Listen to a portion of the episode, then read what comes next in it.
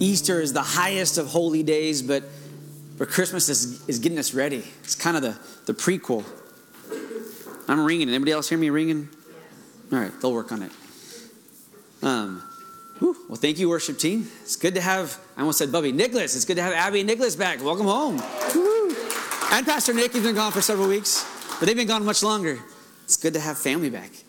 It's a good time to celebrate family and celebrate Jesus being our older brother, right? He came and took on flesh that he would be one of us. He would know what it's like to be human. I mean, that is probably the most profound idea ever, right? That the God of all creation, the infinite God, actually became a human and, and knows what it's like to experience pain, emotions, all the things we do as humans.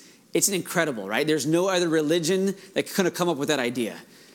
Only God, because it's the truth. It's not just a religion, it's the truth of what really happened 2,000 years ago that Jesus became a human.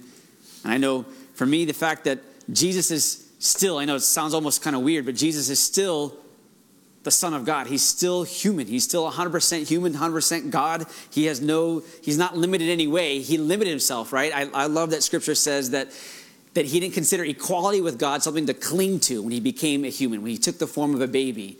He let go of some things, but he still was God. He didn't stop being God. But all that authority and all that stuff, right? He had to figure out how to be a human and go through life as a human. And I love that. I love that everything that Jesus did is a model for us, right? It's a model for us that we can do the same things. We can't die for this, the world's sins, right? But everything that he did, we can do as far as oh, hearing the Father and only saying what the Father says, all those things. I love it. It's so good. So this morning, we're going to jump into the Christmas story. I call it the prequel to the Christmas story. Because um, for me, the Christmas story starts at Luke chapter 2, verse 1, right? That's kind of the, that's what I read with my kids before we open presents on Christmas morning. We all come out, sit on the couch, they get to see some of the presents wrapped and stuff. But before we do anything, we read the Christmas story, Luke chapter 1, Luke chapter 2, verse 1, right? Um, but we're not going to do that. We're going to go into the prequel, which is Luke chapter 1. So if you want to get your Bibles ready, you can turn to Luke chapter 1. And um, just kind of going, just giving you context, right? The, the Christmas story, right? Um, the Old Testament, right? Very last book of the Bible of the Old Testament. Does anyone know the last book of the Old Testament? Sunday school trivia. I got some Sunday school trivia for you this morning. Malachi, right? Or as some people think I'm Italian, so I call Malachi the Italian prophet Malachi, right? Malachi. Um, the very last book in the Old Testament um, was written over 400 years before we get the Gospels. So, almost over 400 years, there's no prophets, there's no word of the Lord, there's no, um, there's no judge that God raises up, there's no um, there's no prophet to say this is what God is saying. So it's kind of a, a, dry season where we get nothing written down in Scripture, and God's not speaking as far as um, I don't know. You guys heard this before in the Old Testament when when God wanted to talk to his people, he would come upon a prophet. He would come upon Moses. He would come upon one person. In fact, all throughout the Old Testament, you'll see that the Spirit of God, um, I'll use it, Samson, right? Samson, all of a sudden, the Spirit of God would come on Samson. He'd get all this incredible strength and he'd become like Hulk, right? The Incredible Hulk. And he would be able to do incredible things with his physical body. Um, he'd raise up judges, right? Uh, in the Old Testament, there's only one person at a time that would get the Holy Spirit, right? King Saul, had the Holy Spirit. It says the Spirit of God departed from him and a distressing spirit came on him. And then David was raised, raised up to be the next king. And so the Spirit of God came upon David, right? And so it's, it's one person at a time. And then we see when Jesus comes and he dies on the cross and he resurrects, right? That veil is torn. And Jesus says, it's actually, I can breathe out my spirit on all flesh. Everyone can have the Holy Spirit. And so we're going to look at how in the prequel, Luke chapter 1, I call it the prequel, Luke chapter 1, the prequel to the, the, the Christmas story, we're going to see that the Spirit of God begins to move on people again. 400 years of nothing, and all of a sudden now the Spirit of God is moving and it's coming upon people. And so I love hearing these things. I love reading it. So we're going to do that this morning. Um, really quick, the, if you want to read the Christmas story, you're going to find it in Luke, that's where we're at, right? And in Matthew. Um, Sunday school trivia. I, I, this is me. I just I geek out. I love knowing the information. Um, Matthew is kind of the context where it's written to the Jews and it's written um, about men primarily and all these different things. And so uh, when you get the the Christmas story, um, you get one verse about Jesus' birthday. One verse. Uh, Matthew chapter 1, verse 25 says, Joseph did not know Mary until she had brought forth her firstborn son, and he called his name Jesus. That's it. One verse for the entire Christmas day. Um, then you get, so Matthew does a good job of giving us a lot of context, though. He gives us 48 verses before Jesus gets baptized. So you're getting the, the genealogy, you're going to get a little bit about uh, John the Baptist. So you get 48 verses, which is good, right, before Jesus is baptized. So we're getting some context there. Mark, zero verses about Jesus' birth. No verses. He's the, he's, he's the uh, one that, he's like the Cliff Notes. And Cliff Notes doesn't even exist anymore, right? Everyone just uses, I don't know what they use now, Chat GPT. Um, Cliff Notes, when I was in high school and college, it was a book that would like, if you want to know the big book, Cliff Notes was like the small version, and you could just read it like in an hour and you would know the whole book. And so Mark is like the short little gospel. that tells everything's going to happen really short. So he just skips the whole birth of Jesus, and we get eight verses before Jesus is baptized. So we get a little bit of something about John the Baptist before Jesus is baptized. John, I've said this before, the Gospel John, he beats to his own drum, right? He gives us barely any details about Mary, Joseph, genealogy. He doesn't say any of this, but he says some pretty cool, profound things, right? John chapter 1, verse 1. In the beginning was the Word, and the Word was with God, and the Word was God. Jesus was the Word of God. He's always eternally existed. And then in verse 14, it says this this is your one verse you get about Christmas story. And the Word became flesh and dwelt among us. That's it. That's the whole Christmas story. That's all you get from the Gospel of John. Now, Luke Luke, if you didn't know, Luke is he's he's a doctor, and so he likes details, and so he gives us a lot of information. Luke gives us 40 verses about Jesus' birthday. So you go from one verse to zero verses to one verse to 40 verses about Jesus' birthday, and you get 131 verses before Jesus is baptized. So Luke is writing details. He wants you to know. And so if you want to know the Christmas story, you can. You can go to Matthew and you'll get a little bit about Joseph. Like I said, you get one verse about Mary. You get a lot about Joseph. And then you get in chapter two, you get the wise men. So that's pretty cool. That's fun. Luke doesn't do that. So you do get part of the Christmas story in Matthew. But Luke, he's the one that gives us all these details. Another Sunday school trivia question. Out of all the authors of the New Testament, who wrote most of the New Testament? Paul, that's always been my answer. Paul, he wrote the most books. If you count up all the words and you count how many pages in your Bible, Luke has actually written more of the New Testament than Paul. Luke wrote Luke, right? The book, the Gospel of Luke, and he wrote Acts. Those two books make up 27.5% of the New Testament. Paul, I have it here. Paul wrote, oh, 23% content wise. So Luke is actually 27.5%. He writes more of the New Testament than Paul. But we all think Paul because he wrote more books. But Luke, does anyone know this? You'll find out if you've already turned to chapter 1, some of you might know. How many verses are in chapter 1? Someone tell me, look in your Bible. How many verses are in chapter 1? Someone's looking. 80. 80. 80 verses in just the first chapter. So this is Luke. He wants to give you details. I, I love that because for me, we're 2,000 years later. If it wasn't for Luke, we wouldn't know all these details. And to me, these details matter, right? God is speaking. It's not just information. Sometimes I, I know I can read the Bible and maybe I'm just quoting all this information. It just seems like information. But I love that when I read the information, the details, God speaks fresh revelation to me. There's things that if Luke didn't write those details, I wouldn't be able to hear God speaking to me in a profound way through his written word. So I thank God for Luke that he gives me these details.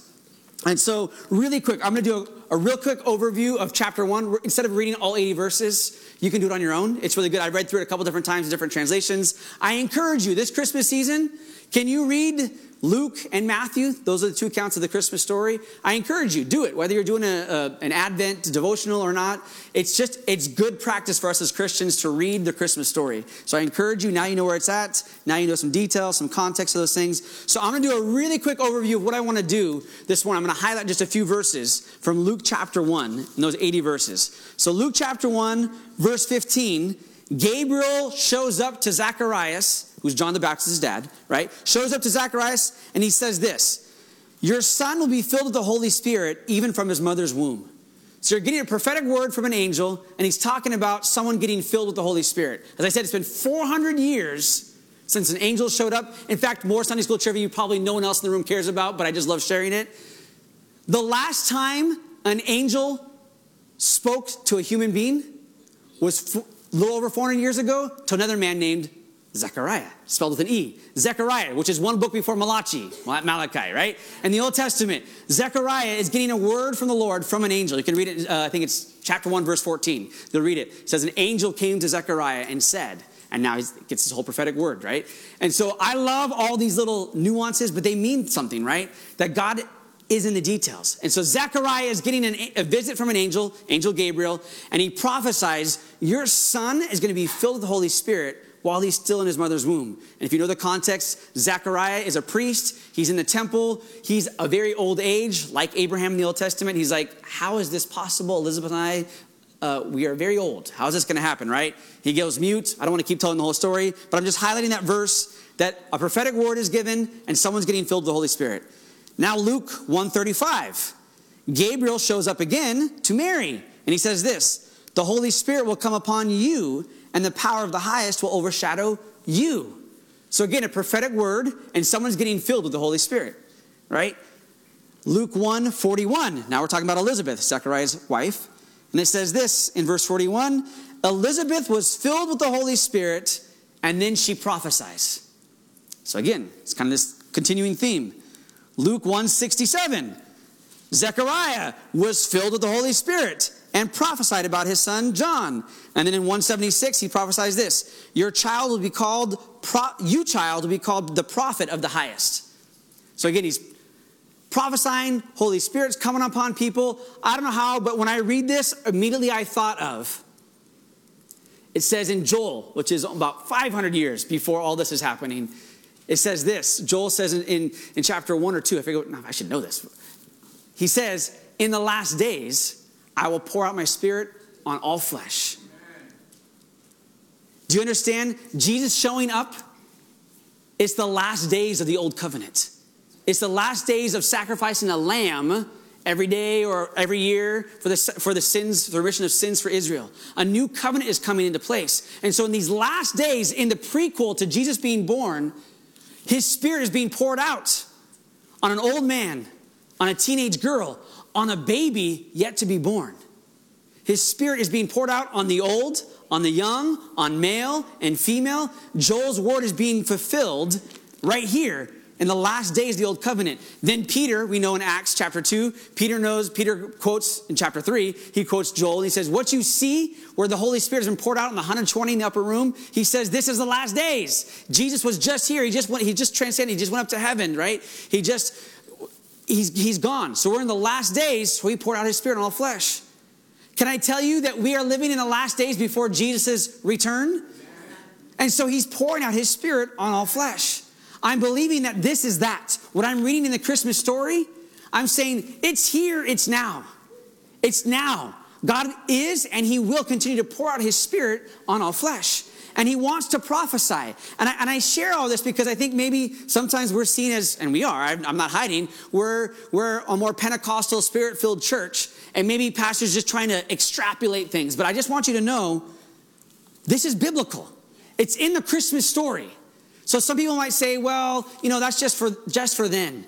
And I'm saying, no, in the Old Testament, one person at a time in all for 4,000 years of humanity, only one person got to be filled with the Holy Spirit. And something is taking place in the Christmas story where old and young, male and female, are starting to all get filled with the Holy Spirit. And they're starting to prophesy. It wasn't just one prophet, now a teenager is able to prophesy. Now, an elderly lady is able to prophesy. And we're going to get into some of this. And I love that. And so I just want to tell you it's biblical to want it. Hmm. It's a good thing. I guess, let me take a step back. I'm just being honest with you. I, I, I, grew up at Osborne. I grew up at another Pentecostal church before I came here. And so for me, when I hear, just being honest with you, sometimes when I hear people saying, getting filled with the Holy Spirit, what comes to my mind is someone falling down in the presence of God, a powerful moment where it's just personal between them and God. But as I read this, these accounts of someone getting filled with the Holy Spirit, it actually brings joy into people's lives. It actually brings confirmation. It actually brings a calling to this is your purpose in life. It actually brings all these different things where it's, it's not just for one person's own personal edification, it actually is edifying someone else. It's actually building a whole people that Mary's song, hopefully we get to some of it. Mary is prophesying and she's saying, it's for all people. What God is doing in me is not just for me, it's to get out of me and affect everyone around me. And so the idea is that being filled with the Holy Spirit isn't just this weird, strange thing that Pentecostals do. It's something that happened to Mary. And if it happened to Mary, it must be a good thing. If it happened to John the Baptist while in his mother's womb, it must be a good thing for babies, for little kids to get filled with the Holy Spirit. It must be an okay thing for little kids to be filled with the Holy Spirit. It's not just this weird thing, it's something that's appropriate for everybody. And I love that. And the idea is that I know, I don't want to get really quick, I don't want to go into the weeds or go in a rabbit trail real quick, but I know there's a lot of people when you get in the Pentecostal circles, they'll say that um, speaking in tongues is the evidence of being filled with the Holy Spirit. And I, we could argue and, and I could I could verify that and I could give you all kinds of different things. But I love that in this context, almost every person that's filled with the Holy Spirit, they prophesy. And Paul says this in 1 Corinthians 14, right? He says, You should desire all the best gifts. He says, I, I believe everyone can speak in tongues. But he says, You can all prophesy. You can all prophesy. Everyone. Oh, in fact, let me find it. I have it somewhere here. 1 Corinthians 14. Let me find it in my notes. It says this You can all prophesy so that all may learn and all may be encouraged. So, can everyone prophesy, according to Paul, according to God's word? And one of the, the two purposes listed in that verse is what? So that everyone can learn. Meaning, I'll say it this way you can learn from prophetic words. I can learn from prophetic words. That's part of what the prophecy is supposed to do. I'm supposed to be educated. I'm supposed to learn something. I'm supposed to be taught something from God's word, from God Himself through prophecy. So I'm telling you, you can learn, everyone, all can learn through prophecy. All can be encouraged. A prophetic word is meant to encourage you or put courage inside of you, put boldness inside of you. And we're going to get to some of these contexts here. But the idea is, I want to be filled with the Holy Spirit so that I can give an encouraging word to somebody. I want to be filled with the Holy Spirit so that I can teach someone what God is actually saying, not just Ryan's cool Sunday school trivia, right? I want to be filled with the Holy Spirit so that someone else is getting the benefit. It's not just Ryan being filled with the Holy Spirit. Hmm. I don't know, really quick. I'm just trying to go, making sure I'm hitting this. Why would you, I'm trying to stimulate something in you. Why would you want to be filled with the Holy Spirit? Some of you, maybe you're good. Like, I'm good. I got Jesus. I'm good. Well, Jesus, if you read about all four, well, oh, this was not on my notes, but all four gospels, right? We just went through which ones talk about Jesus' birth. Some of them skip over all of Jesus' birth. All four gospels say this about Jesus when they're telling the story about John the Baptist that he will baptize you with the Holy Spirit and fire. So if you want Jesus, you've got to want what Jesus wants for you. Jesus wants you to be filled with the Holy Spirit. So this, I'm just trying to make sure that we're understanding, like Christmas, like this cute time of Jesus being a baby. Yes, but actually the Christmas story is about people getting filled with the Holy Spirit. It's about people prophesying. It's about all these things. Yes, Jesus came to save us from our sins. Of course, that's what John the Baptist says. Behold the Lamb of God who takes away the sins of the world. That's so important. But I want the entire story. I want all of it. And so I love that the Old Testament and New Testament, they come together and they say that yes, when Jesus comes, wherever Jesus is, he comes to bring his spirit. So I don't even know if I have a, a title for this morning's message, but the spirit of Christmas, right, is the Holy Spirit. The story of Christmas is people being filled with the Holy Spirit. Mary had to be filled with the Holy Spirit in order for Jesus to come. In order for someone to prepare the way for Jesus, John the Baptist had to be filled with the Spirit. In order for the church to prepare the way for Jesus' return, the church has to be filled with the Holy Spirit. So I'm just telling you, it's part of the Christmas story. It's not, I, I'm not going to be someone who, who reads the Bible and there's things in there that I don't like. So I'm like, ah, I'm not going to talk about those things. Or like, ah, I'm not going to read those things. No, I'm going to read everything. I'm going to talk about everything that's in God's Word. I want all of it. And so I love that. So we kind of highlighted some verses really quick. Now, oops, iPad just went away. Get to preach with no notes, maybe. Hey, the other back. All right. So I want to go back and read some of it. I know we're not going to read all 80 verses, but I want to read some of it because we just highlighted a few verses. So, mm, yeah, we got time. Zechariah. Let's do. Let's start in verse six. I better turn there. Luke chapter one, verse six. Let's just do a little context here.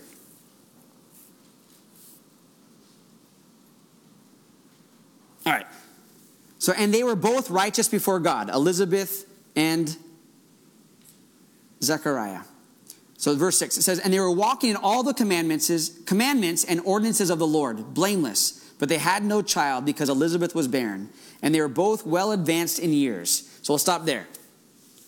Again, this is the old, right? The older generation. I, I'm, I think I've stepped into. I'm past my 40 now, so I like I'm. I've stepped into the older generation. That's how I view it. At least I got some gray hairs. Some of you think I'm not old yet, but other you, like my kids, think I'm really old. Um, I'm in between.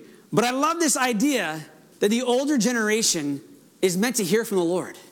And they're actually paving the way for Jesus' return. So I hope you hear that I'm always talking about the youth are bringing revival and all these things. The youth are part of what God wants to do. But you need to know that in the precursor, before we talk about Jesus being born, the first people highlighted is the elder generation. They get the very first part of the Christmas story. So if you're old like me or older than me, you're the first, you're the precursor, right? You're, the, you're part of the Christmas story. And I love this. As you read this, I don't want to read the whole account. But Gabriel says, I've come to address the prayers that you no longer pray. In other words, Zechariah and Elizabeth, they're so well advanced in years, they know it's impossible for them to have a child. But they had been praying for decades for a child, fervently, passionately, and they never stopped faithfully walking in the Lord's commandments. They were righteous. They kept doing what was right, even though they didn't get from God what they wanted. But they still trusted God. They still trusted God in their old age. They still trusted God. And I love this. Again, I'm weaving in Sunday school trivia just because I'm a geek and I love it. Um, it says that he cast lots, and it was his turn to go into the holy place and burn incense before the Lord. We don't know for a fact, but most scholars agree back in Jesus' time, during Zechariah's time, there would have been thousands of priests, and the way they did is they cast lots, and you didn't know who would go in, but it'd be one man on just for one hour of every day. So one priest for one hour every day would go into the holy place and burn incense before the Lord. So they kind of do the math. Thousands and thousands of priests. It was likely that a priest only one time in their entire lifetime, some priests maybe never got to go into the holy place and burn incense. So this was a big deal. This is a, a once in a lifetime opportunity for Zechariah. It wasn't something he did every single day. He was a priest every single day, but this was unique and special. This is the closest to the presence of God he'd ever been in his entire life. His entire life, he was walking faithfully and righteously in the commandments of God, doing everything he was supposed to do. But this day, in his older generation, right, in this older days of his life, he got to get closer than he'd ever been before in the presence of God. I'm saying that's prophetic for everyone in the room that's elderly. Doesn't matter how old you are, doesn't matter how many good encounters you've had, there's actually an opportunity for us in our older, in our older years to get closer to God than we've ever been before. And he's there burning incense. He's there praying. And I love this. You can, instead of me just reading through the whole verses, because we'll, we'll spend the whole rest of the service just reading 80 verses. It says that while he was in there for, for an hour, that the congregation was outside the temple all praying at the same time. It was the hour of prayer and they were all praying and they realized he's lingering in there. It's been more than an hour. Zechariah, what's going on? Like, you're supposed to come out. And when Zechariah comes out, the, the idea is that every day when the priest comes out, he would just spend time with God and he would come out and he would give the Aaronic blessing over the congregation. The Lord bless you, Lord keep you, Lord cause his face to shine upon you. And so Zechariah finally comes out well over an hour. And people are like, man, finally, finally comes out and he can't say anything. Like, what's going on? So, Gabriel, when he's given the prophetic word, Zechariah says, This can't happen. How can this happen? I'm too old. And so the angel says, You know what? For your own good, I'm going to shut your mouth. Because your mouth has so much power. And you can actually abort what God is trying to do. God has a prophetic vision for your life. And if you keep speaking the negative, you keep coming against it, you're actually going to cancel what God actually has planned for your life. And, and I get this. There's this idea that God is sovereign and he has plans that no man can, can shut down. I get that. But there are also prophetic words that God has over your life that if you argue with him and you come against him, you can't cancel his prophetic words over your life. It's not one or the other, it's both. It's yes. There's things that God is going to do in your life no matter what, and there's things that he will only do in partnership with you saying yes and amen to. All the promises of God are yes and amen meaning they're there for us to agree with. If we don't agree with them, they're not ours. Every promise in God's word, I have to agree with and speak it and say, yes, that's mine, and bring it into my existence. So there's things that God has prophesied over us that maybe we're speaking against. And so angel says, you know what? You're not going to talk anymore because I don't want you to come against this and abort it. And so this is important. And they're like, man, Zechariah must have had a vision. And so he's kind of motioning, trying to write things down. And so they go home. He tells Elizabeth. Elizabeth gets pregnant, right? Which is a miracle. That's the Holy Spirit doing something, healing an elderly body. I don't know about you, but I've heard stories of some people in our congregation that are elderly and they need physical healing. And I'm saying Elizabeth in her elder, elder age, she got physical healing. So I'm believing for it. I don't I will not succumb to, well, that's just part of old age. Everything starts to, to degrade in your body. No, I'm going to say, you know what? Everything is valid to pray over.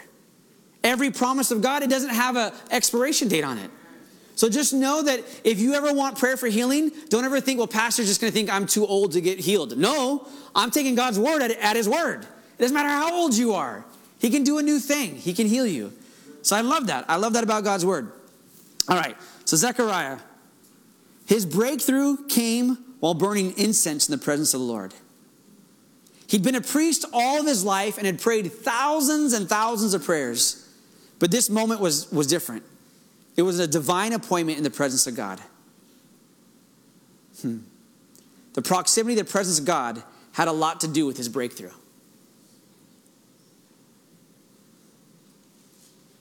I'm going to say that again. Zechariah's proximity to the presence of God. You know what I'm talking about? The temple. There's the outer courts. There's the holy place. And there's the most holy place that only one man, the high priest, on one day of the entire year could go into that place, the presence of God, right? But priests, like we just talked about, could go into the most holy place. And so this is his proximity to the presence of God brought his breakthrough. I'm going to say this prophetically over some of you. Some of you, you're praying for something, and that's good and it's right and it's biblical. You're doing what you're supposed to do to keep praying. But some of us, our breakthrough comes when we just spend time in God's presence. Not striving, not asking and pleading. It's just spending time with God, just feeling His presence, just enjoying who He is. That breakthrough happens.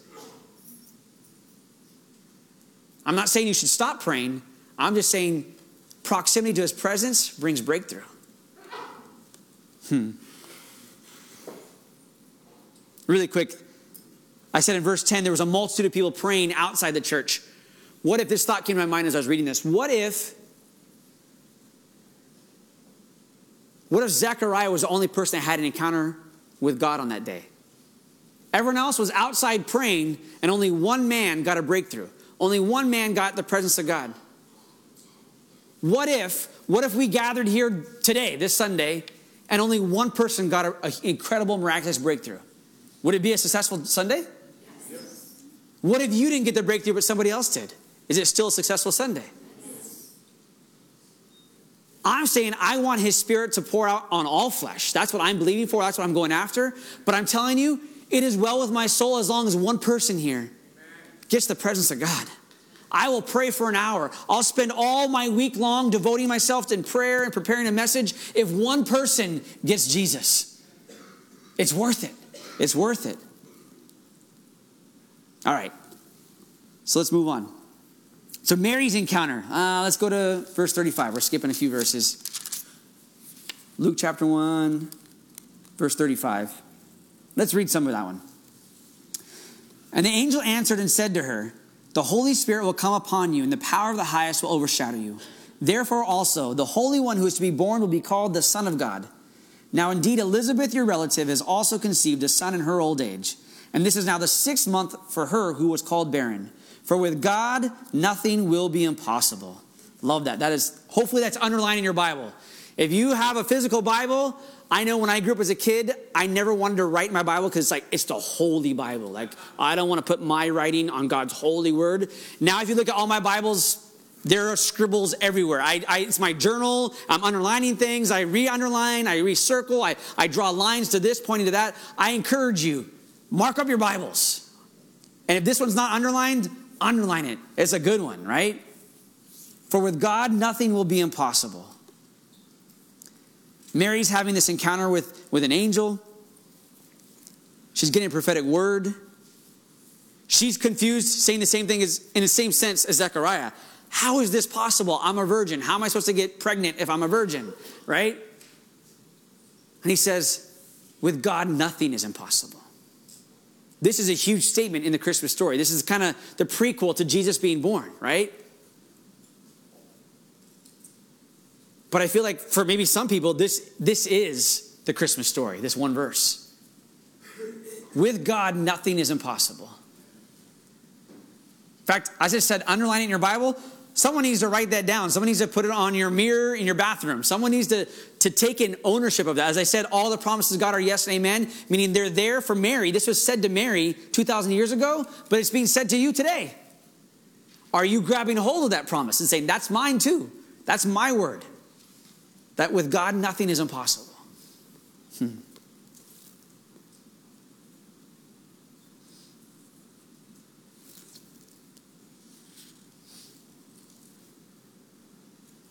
I love that. Oh, we didn't finish. Let's keep reading. Verse 38.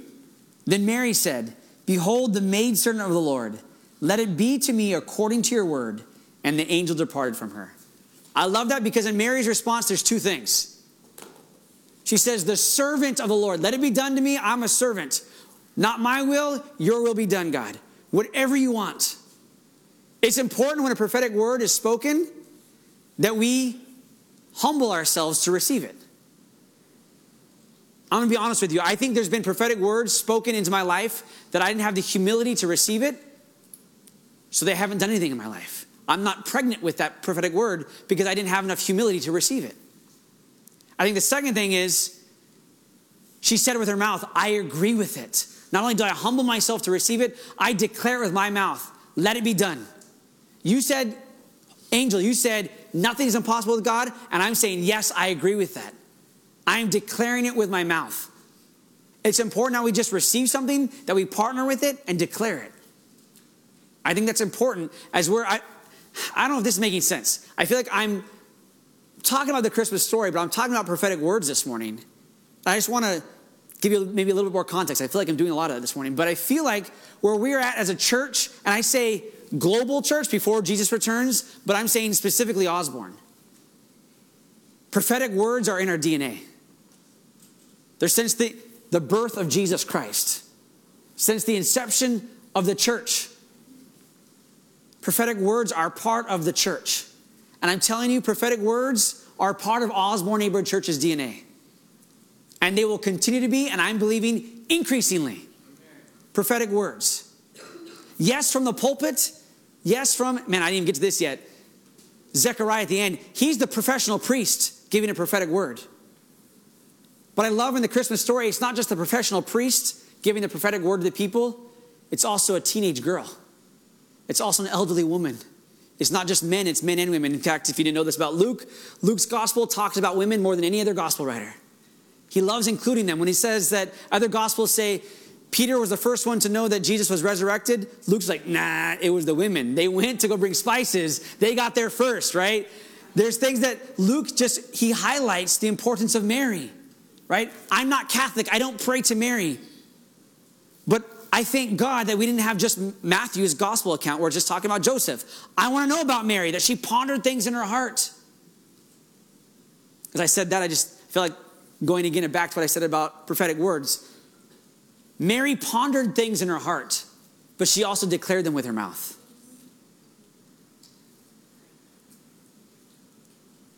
That's for me, but I think it's for someone else in the room. There's things I ponder in my heart that I, in my quiet time with God, I'm having conversation with God in my heart, in my mind, like I'm thinking about things. But at some point, I can't leave it a pondering in my heart. At some point, I have to declare it with my mouth. I have to say, no, this is how it is. This is the word of the Lord, and it's coming out of my mouth. I know I've shared this a thousand times. Faith comes by hearing, and hearing by the word of God. I have to have the, the word of God that I'm pondering and chewing on and meditating on. And I'm like, God, there's life in this. And I'm just chewing on it and meditating on it. And then I finally say, okay, I'm saying the word of God. And my faith rises as I hear myself say the word of God. I'm speaking it and I'm hearing it, and my faith increases. My faith doesn't increase just by me pondering it. Yes, there's something there, it's stirring. But at some point, it has to be delivered. I can be pregnant with something, but at some point, there has to be a delivery. Mary is pondering things. That's so good. But there has to be a delivery. Hmm. This is probably my, I don't know, for me in this week, this is my favorite part, this next section, verse 39. We're, let's just read it. Now Mary arose in those days and went into the hill country with haste to a city of Judah and entered the house of Zacharias and greeted Elizabeth. And it happened when Elizabeth heard the greeting of Mary that the babe leapt in her womb, and Elizabeth was filled with the Holy Spirit. Then she spoke out with a loud voice, and in some translations, prophesied, saying, Blessed are you among women, and blessed is the fruit of your womb. But why is this granted to me that the mother of my Lord should come to me? For indeed, as soon as the voice of your greeting sounded in my ears, the babe leapt in my womb for joy. Blessed is she who believed, for there will be a fulfillment of those things which were told her from the Lord. Stop there. I don't know why I didn't hear why in this last couple of weeks of reading this story, more things were jumping out to me than I've, I've read this story thousands of times. But things were jumping out. If you didn't catch in the Christmas story, I call it the prequel, the angel Gabriel was giving the prophetic words. He gave it to Zacharias. Angel Gabriel gave a prophetic word to Mary. This is the transition. It says Mary, it says Elizabeth was filled with the Holy Spirit and she prophesied. It was no longer an angel giving the prophetic word, it was a human giving the prophetic word. That's important. And I don't know if you caught it. In a prophetic word, what is she saying?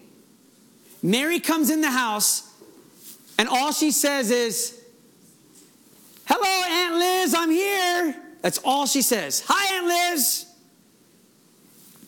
And in Mary's voice is also Jesus' voice. She's pregnant with Jesus. Somehow something is being released. Mary is carrying the presence of Jesus into the household of Elizabeth. Elizabeth doesn't even see Mary, but somehow something shifted in the spiritual in the spirit realm. In the heavenlies, something just happened. The Son of God just came into her household. Completely unaware, all she did is hear her niece's voice. And something happens inside of her. The baby leaps for joy, and she's filled with the Holy Spirit just on that voice. And Elizabeth, I don't know if you caught this, Mary has explained nothing to her. And if you didn't catch this, it says, it says Mary arose in those days and went into the hill country with great haste. Meaning, this is how I read it. As soon as Gabriel leaves, she took off. I don't know, I can't prove her fact, but this is what I believe. I believe she's not told her fiance Joseph yet. I don't know what her relationship with her parents are. I don't know if she's told her parents, but it says that she took off to go see her Aunt Liz. Somehow she knew her Aunt Liz, and she's like, I know God just spoke to me, and I know it sounds ridiculous. I don't know anyone in the world that would believe me. Maybe, just maybe Aunt Liz will believe me. Crazy Aunt Liz might have enough faith to believe me. And all she does is she walks in the house and say, Hey, Aunt Liz.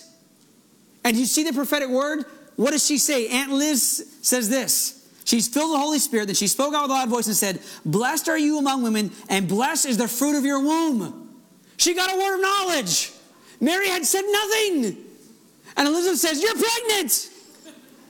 And she wasn't like six months pregnant yet. It just happened. Like if you get pregnant for three days, there ain't no physical sign of you being pregnant. But Elizabeth says, You're pregnant. Do you know what that does for Mary? She is pondering things in her heart. She's struggling. How do I tell Joseph? How do I tell my parents what is going to happen to me? And she walks into Aunt Liz's room, and Aunt Liz says, You're pregnant. Mary's like, Praise God, I'm not crazy. Praise God, I've got a crazy Aunt Liz who's confirming I'm pregnant before I even have to tell her. I didn't know how to tell her, and she's telling me. Do you see how the prophetic is actually bringing encouragement? The prophetic is teaching Elizabeth something she had no idea yet. They're learning something. Encouragement is happening. And it gets better. Not just are you pregnant, then, then what does she says? Blessed is the fruit of your womb. But why is this granted me that the mother of my Lord should come to me? Elizabeth, get the, she understands. Wait a second, Mary, you're not just pregnant. You're pregnant with my Messiah. The Son of the living God is inside of you, Mary. How did Elizabeth know that? Because she was filled with the Holy Spirit and a prophetic word came on her. Mary, you're pregnant. Oh my goodness. It's the Messiah. the one we've been waiting for for 400 years, is in my actual home. Why is so much favor granted in my household that the Messiah is inside my very house? Elizabeth is undone in the presence of Jesus, still in embryonic form. I'm telling you, this is this isn't just a fairy tale. This isn't just a cute Christmas story. This is incredible. It gets so she you're pregnant, you're pregnant with the Messiah. And then she goes on this, for indeed, as soon as the voice of your greeting sounded in my ears, the babe leapt inside my womb. I'm believing, I don't know, I can't tell you for a fact, but I'm believing this is the moment that John the Baptist, at six months old, gets filled with the Holy Spirit. John the Baptist, he's the one that says, I'm not worthy to unloose his sandals. And he's greater than me. The one that comes after is greater than me. I baptize you with water but he baptized me with the Holy Spirit when I was in my mother's womb. And he'll baptize you with fire too. I'm believing the presence of Jesus coming into that household baptized John the Baptist, still at six months old in his mother's womb. I'm telling you, I don't know, this is a freebie, but I believe, according to God's word, babies can get filled with the Holy Spirit. I didn't ask permission, so I won't say who, but there are there are babies that have been right here that can't even talk. The dad and I recognized that baby saw angels here in the sanctuary. We asked the baby, Are you seeing angels? The baby looked up again. There's the angels right there. I don't know what to tell you. That might sound weird and sound strange, but I'm telling you, according to God's word, babies can be filled with the Holy Spirit. Babies can discern things like that baby leaping inside the mother's womb discerned the presence of Jesus. Couldn't see, but could hear. At six months old, babies can hear. They recognize their mom and dad's voice. I believe in that six month old John the Baptist recognized the voice of the Messiah in Mary's voice. Mary was pregnant with Jesus, Jesus was coming out of her. This is like I said, this is this is the crux of where I wanted to hit this morning is, is the inter- interaction between Mary and Elizabeth. Elizabeth was six months pregnant with the promise of God. But when Mary, carrying the presence of Jesus, came into Elizabeth's vicinity, that pregnant with promise Life came on top of life. Can I say it that way? She was already pregnant, life was already inside of her. But Mary brought the breath of life, and life came on top of life. Mary, I don't know, I have different thoughts about where Mary was at. Because this is me, like it's two sides of the same coin. I think Mary was ecstatic with joy already. But I think Mary was pondering things and wrestling things. How do I tell Joseph? How do I tell my parents? What, how do I do this? Some questions, some worry, some anxiety. She's a, a teenage girl trying to figure it out. And her visiting her aunt, who was pregnant with promise, brought so much encouragement to her. They were feeding off of each other. They were encouraging one another. They were prophesying over. I promise we're going to get to a second. Elizabeth is prophesying over Mary, and then Mary bursts out with song. We'll get there in a second. Mary bursts out in a prophetic song. She begins to prophesy.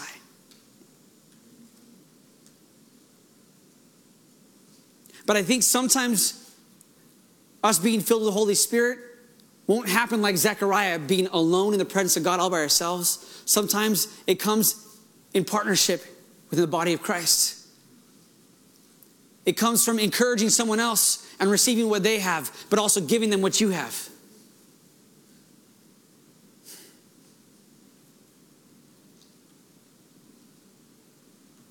All right, really quick. Because I just keep thinking about the way Mary entered that household. I don't think, I, like I said, I think it's two sides of the same coin. I think Mary is pondering things. I think she had some anxieties. I don't think Mary came into the household like this. Aunt Liz? I don't think that's how she came in. I think she had some of that inside of her. But I think because she was filled with the Holy Spirit, according to the Gospels, says Gabriel said, the Holy Spirit will come upon you and overshadow you. And this has already happened. I think she is full of joy. In the presence of God is fullness of joy. I think Mary, although she's wrestling with things, is filled to overflowing with joy. That she's carrying the presence of Jesus. That she came into the household, and Liz, and Liz. And that is what inaugurated the presence of God and caused the baby to leap within inside Elizabeth. And I'm sharing that contrast because I just want to be honest with you. The Holy Spirit has pointed out to me, Ryan, this is me just being honest with you. Maybe it's not for anyone else being preaching anyone else, just for me. Holy Spirit is beginning to open my eyes to see how many situations, how many rooms, how many relationships I have with people. In fact, Jose has no idea. But Jose, before service, we went somewhere at a conference and he said something to me. He's like, Pastor Ryan, I love you. And he said, There was something on you, Pastor. Like you were like startled. And I, he picked up on something that I was wrestling with something. But I wasn't carrying the joy of Jesus that when Jose said, oh, I love you, Pastor Ryan, that I was so full of joy. I was like, Oh, I love you, Jose. And I didn't, I wasn't carrying the joy of Jesus in that moment. And Jose picked up on it. I'm telling you, Holy Spirit's putting his finger all over my heart where I don't carry the joy of Jesus like I'm supposed to, like Mary. It's not wrong to ponder things. It's not wrong to have things you're, you're wrestling and you're trying to process. But it is wrong to walk in a situation saying, Aunt Liz, that wouldn't have brought the joy of Jesus into that household. I don't know that John the Baptist would have leapt with joy if that's how Mary came into that house. But Mary partnered with the prophetic word. Mary said, Let it be done unto me according to your word. Behold, the servant of the Lord. Whatever you say, I'll do it with joy, I'll do it with gladness. And with confidence and with strength, she walks into that household. Aunt Liz! And it ushers in the presence of God. I wonder how many of us are pregnant with Jesus, but don't act like it. How many of you ask Jesus into your heart, but you don't carry the joy and the peace of Christmas? And as we're kind of closing up service, and I can have Daniel come up, we're going to close a little differently. Not, we're not going to do one last worship song. I'm going to say a prayer. We're going to close service. And I have a, a, a, video song. It's actually a newer song that I just recently heard. And it doesn't have the lyrics. So you're going to have to either listen to it or just spend time in the presence of God and don't listen to anything. Um, but what is the Holy Spirit saying to you? Because I, I, I feel like I did this in my message. I had all of things planned. And hopefully the Holy Spirit spoke to you however he was supposed to speak to you. But the, this song, the title of it says, Why Not Right Now? Why not right now? If he did it then, he can do it again.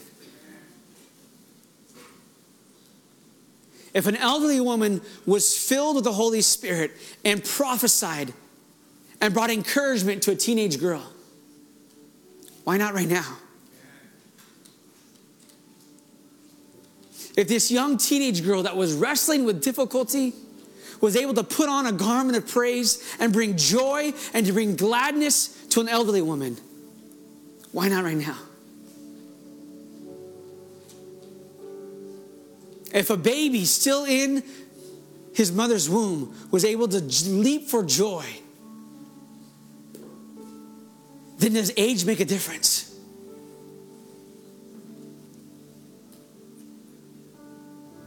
If I've received Jesus into my life, why am I not filled with the joy of Christmas?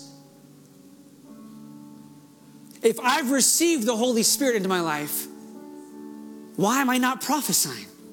Why am I not encouraging others? Why is the word of the Lord not coming out of my mouth to help other people understand God's word? Why not right now?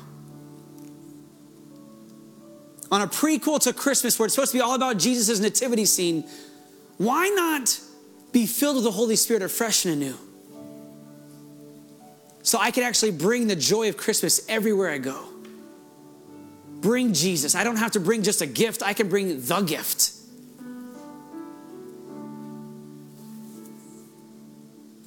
So I'm going to say a prayer and I'll have you stand with me in the closed service. But Holy Spirit, what are you saying? Holy Spirit, this is what I'm saying. I'm hungry for a fresh filling of your spirit. I've tasted. I know what it's like to have the joy of the Lord be my strength. I don't want to do things in my own strength. I want to do things in my own joy. I want your joy. I want your strength.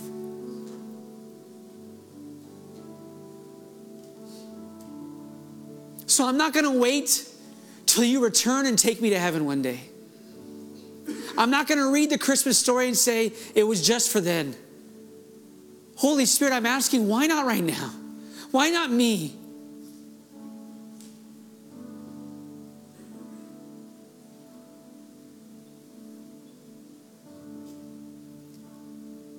So, as that Christmas song is sung, be born in me.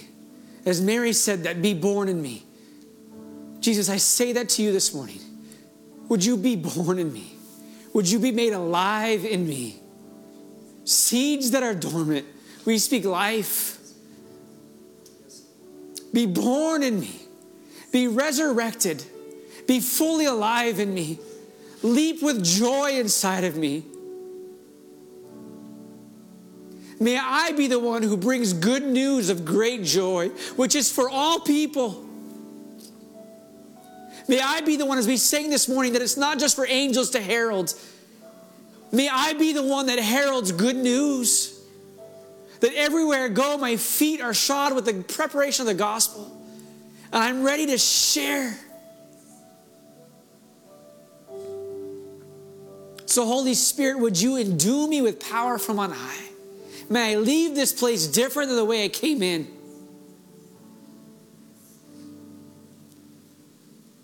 Because I know what it's like for Mary to come into the room carrying the presence of Jesus and it changes everything. I want that for my life. I want Marys to come into my life, but God, I want to be a Mary in other people's lives. So help. I just avail myself. In Jesus' mighty name. Amen. Would you stand? And I'm going to say the Aaronic blessing. We're going to finish the service. We'll close the online streaming, and you guys are free to go.